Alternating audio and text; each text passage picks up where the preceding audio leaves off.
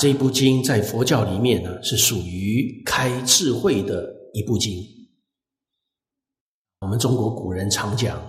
这一切经当中，开慧的能言，开智慧的能言经，成佛的法华，法华经讲成佛的事理，讲得非常透彻。楞严经里面是专门讲开智慧的，就是告诉我们宇宙人生的真相，那个根源是不生不灭的。这个不生不灭，那就是究竟坚固，因为它从来没有出生过，没有出生它就不会灭，就不会消失，所以它永远存在，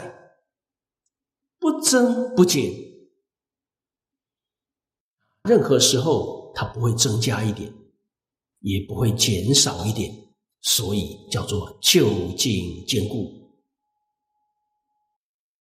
这就是我们的真如。